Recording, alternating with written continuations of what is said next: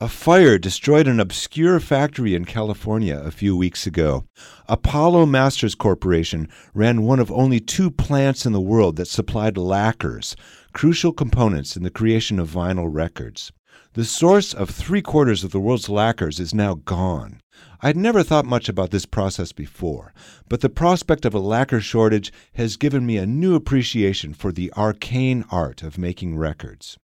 A lacquer is a disc coated with a proprietary material and shipped to cutters who scribe the music into a spiral groove with a lathe. It's plated with metal and then destroyed when the metal layer is separated so it can be used as a mold for a disc called a mother. From the mother are made the stampers, which go into the pressing machine to make the vinyl. Stampers and mothers eventually wear out, so there's a constant need for new lacquers, which can only be used once. Vinyl now accounts for more than a quarter of all physical album sales, so record companies are scrambling.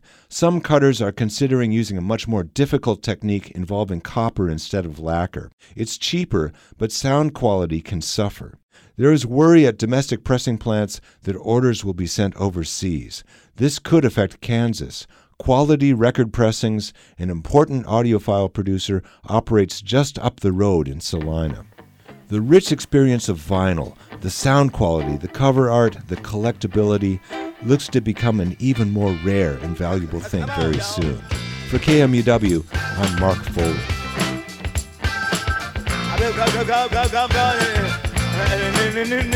New York, make, make, make, make myself a, a hit record.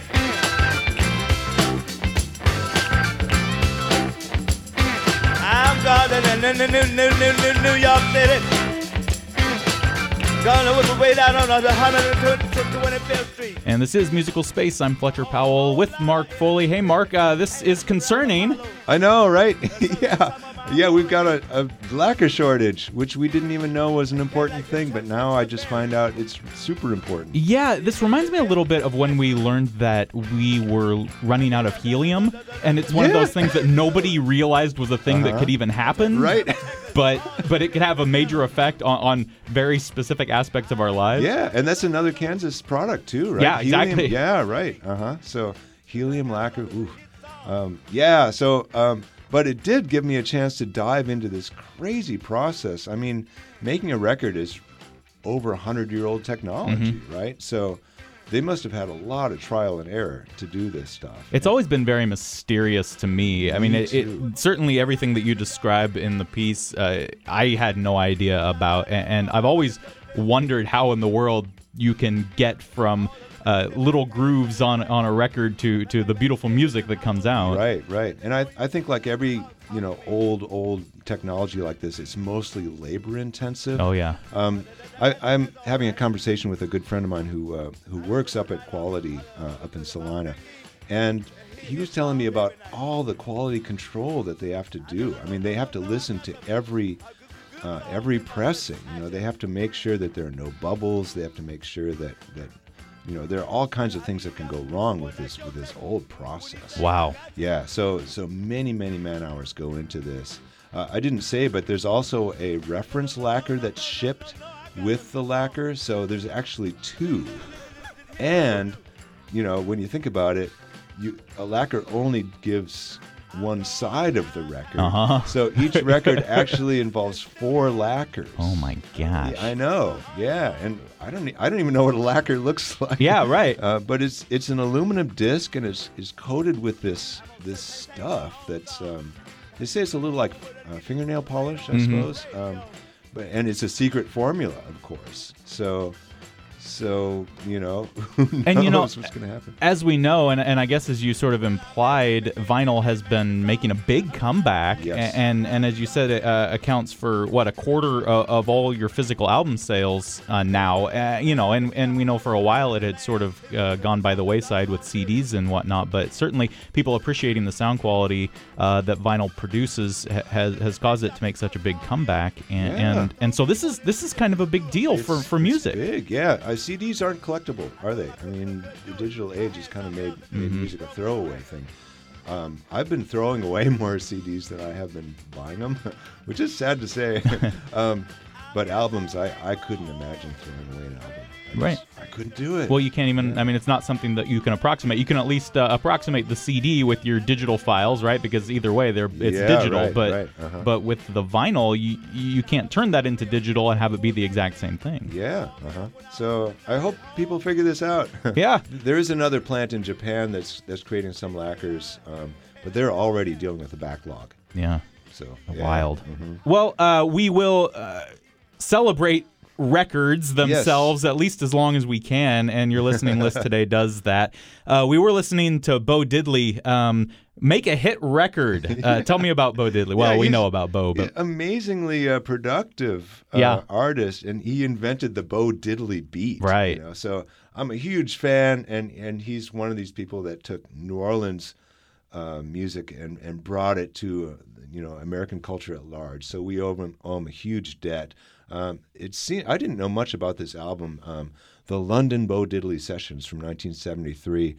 Uh, seems like he followed a lot of um, blues and R- R&B artists that went on to have a European career, at least somewhat. So, uh, yeah, the tune is called "Make a Hit, Hit Record," and it's just a semi-cynical look at how you how you make it in the in the record business. Let's move forward uh, with someone. I, think probably when you think of this guy and you think of listening to his music, you're hearing the hisses and the pops of all the old records that Right, that yeah, uh, uh-huh. that produced it. Robert Johnson, uh, of course. Yeah, yeah. So this is this is Phonograph Blues, one of his great blues tunes, and it's a very thinly veiled double entendre, um, talking about um, wishing his woman was back, um, and and the analogy is a phonograph record that won't play anymore, and he talks about how his needle is getting rusty. Um, you can fill in the blanks there, um, but Robert Johnson. I, I would think more than anybody else is is um, or at least one of the one of the handful of people that all the British rockers latched onto, like Eric Clapton Sure. and uh, Jimmy Page and so on. Um, so immensely important, and and his career rose right as these race records rose too. So it's we're listening to a really amazing slice of uh, American history too. Um, so phonograph blues from 1936.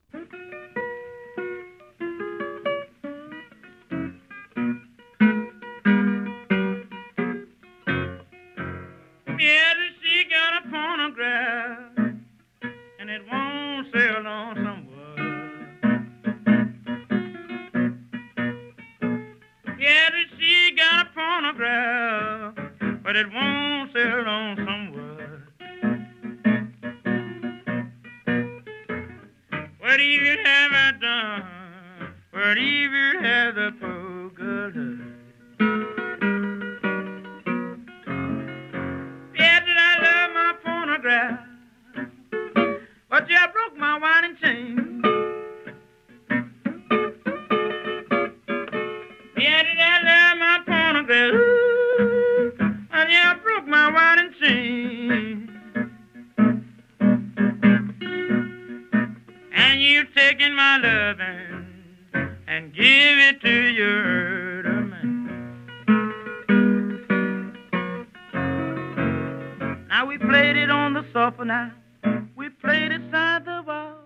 If you haven't yet figured it out, we're not just celebrating the record. Uh, every title that Mark has brought along today uh, deals with records in one Yeah. way or another. Bo Diddley with Uh-huh. Make a Hit Record, Robert Johnson with Phonograph Blues. Now we have Tom Tall with Stack of Records. Tell me about Tom Yeah, Tall. I don't know right, Tom. Tall. Me either, but a, a, but a Google search uh, for songs with record in Uh-huh. the title is going to come up with some really cool stuff.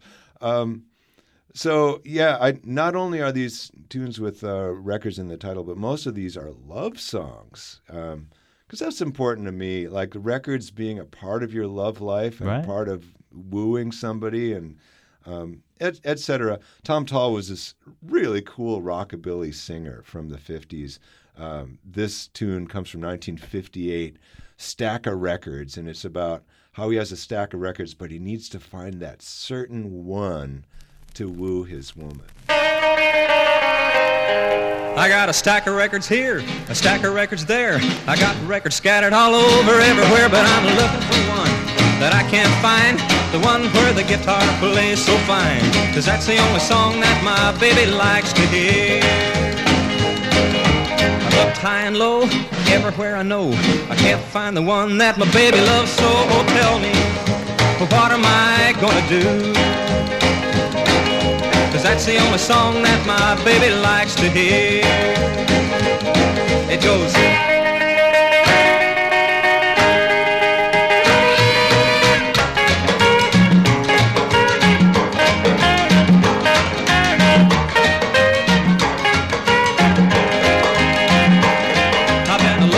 The records an hour or two, and I've about decided what I've got to do. I'm gonna get me a guitar and learn to play.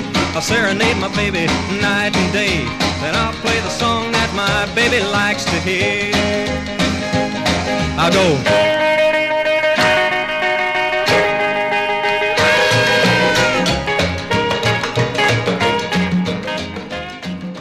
Move ahead a few years. Uh, someone everyone knows, Willie Nelson. Yeah, from 1962, he wrote this this tune, "Mr. Record Man." So this is a cry in your beer song, which he does so well, right? Um, yeah, so Mr. Record Man is about how he needs to find this record because it's about a guy who was lovelorn. So um, it's a little meta that way.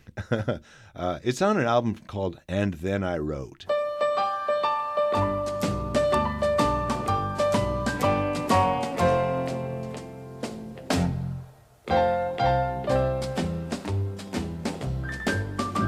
Mr. Record Man, I'm looking for a song I heard today. There was someone blue singing about someone who went away. Just like me, his heart was yearning for a love that it used to be. It's a lonely song about a lonely man like me. There was uh, something about a love that didn't treat him right.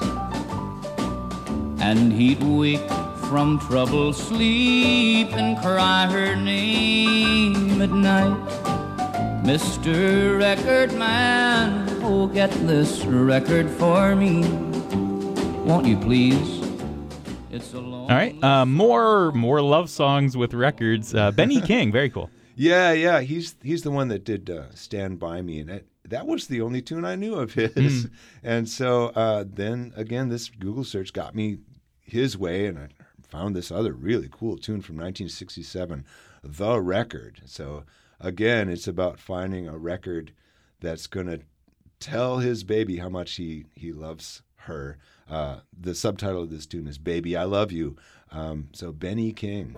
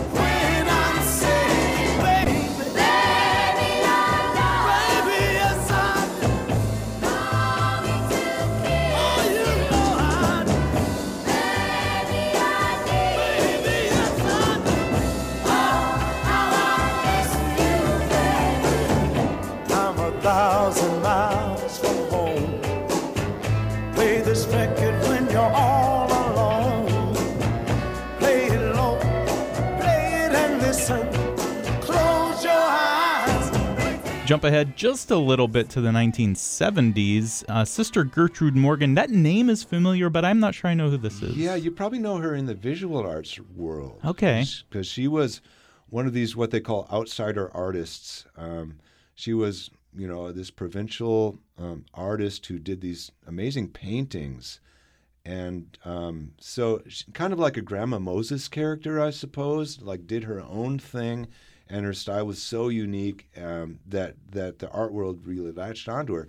Somebody stuck a microphone in her face one day, and and so Um, also, also her her uh, her art is deeply, deeply religious. Mm. Uh, she considered herself a bride of Christ and only wore white. Uh, just a real character. Uh huh. Wow. And uh, so she's evangelizing here in, in a way that that only a record can do, right? So somebody said, Sister Gertrude, let's let's make a record. So it seems like she's just improvising these lyrics. Uh, as she plays the tambourine really well, by the way, she's an amazing tambourine player. Uh, but she's just rejoicing that she can make a record and and and um, you know spread the gospel. Yeah. Uh, and, and the um, so the energy is is infectious. I just love this. Sister Gertrude Morgan, let us make a record from the early 1970s. Ah, let us make a record for my Lord. Let us make a record for my Lord. Come on, let's make a record for my Lord. Let's make a record for my Lord. Prophet Isaiah made a record for my Lord. Prophet Isaiah made a record for my Lord. Ezekiel made a record for my Lord. Ezekiel made a record for my Lord. Cause let's make a record for my Lord. Let's make a record for my Lord. I want to make a record for my Lord. Hallelujah. Come on, let's make a record. I want to make a record for my Lord. Make a record for my Lord. I want make a record for my Lord. Don't you want to make a record for my Lord? Don't you want to make a record for my Lord? Holy, holy, holy. My God, come on, let's make a record. Give up the world. Give up Lucifer. He's no good. A demon, a lying one. Let's make a. So we had some tunes from the 50s and the 60s and the 70s, and then sort of like vinyl. I mean, not not exactly then, but sort of like vinyl. We we drop away for a while and then come back in the in the early 2000s. Um, King Britt. Tell me about King Britt. This is from 2005 now. Uh, Yeah, yeah. I wanted to get into. I, I wanted to get meta meta now because because now we're in sampling culture, and so vinyls have this new semiotic layer of, of of meaning, right? Because we can take vinyl and sample it and make new vinyl with it. So I wanted to see what somebody would do with with that Sister Gertrude Morgan um, sample. So Cool. that's what he did. It sounds a lot like Moby, what he did with uh, with gospel singers. Uh, so the tambourine is really big in this track. It's a pretty minimal track, really, but but I just love it. It's it's a DJ making a record about a record that's about making a record. So uh, this is King Britt. Let's make a record from 2005. Uh, Mark, I, I don't I don't know what we're gonna do. yeah, I don't know. Well, uh, just hold on to your vinyl. Maybe uh, maybe start doing some crate digging. Maybe you can find some other stuff in thrift stores and stuff. Yeah. Well, Yeah. all right. We'll, we'll do the best we can. All right. Thanks. Thanks so much, Fletcher. Thanks, Mark. Let us make a record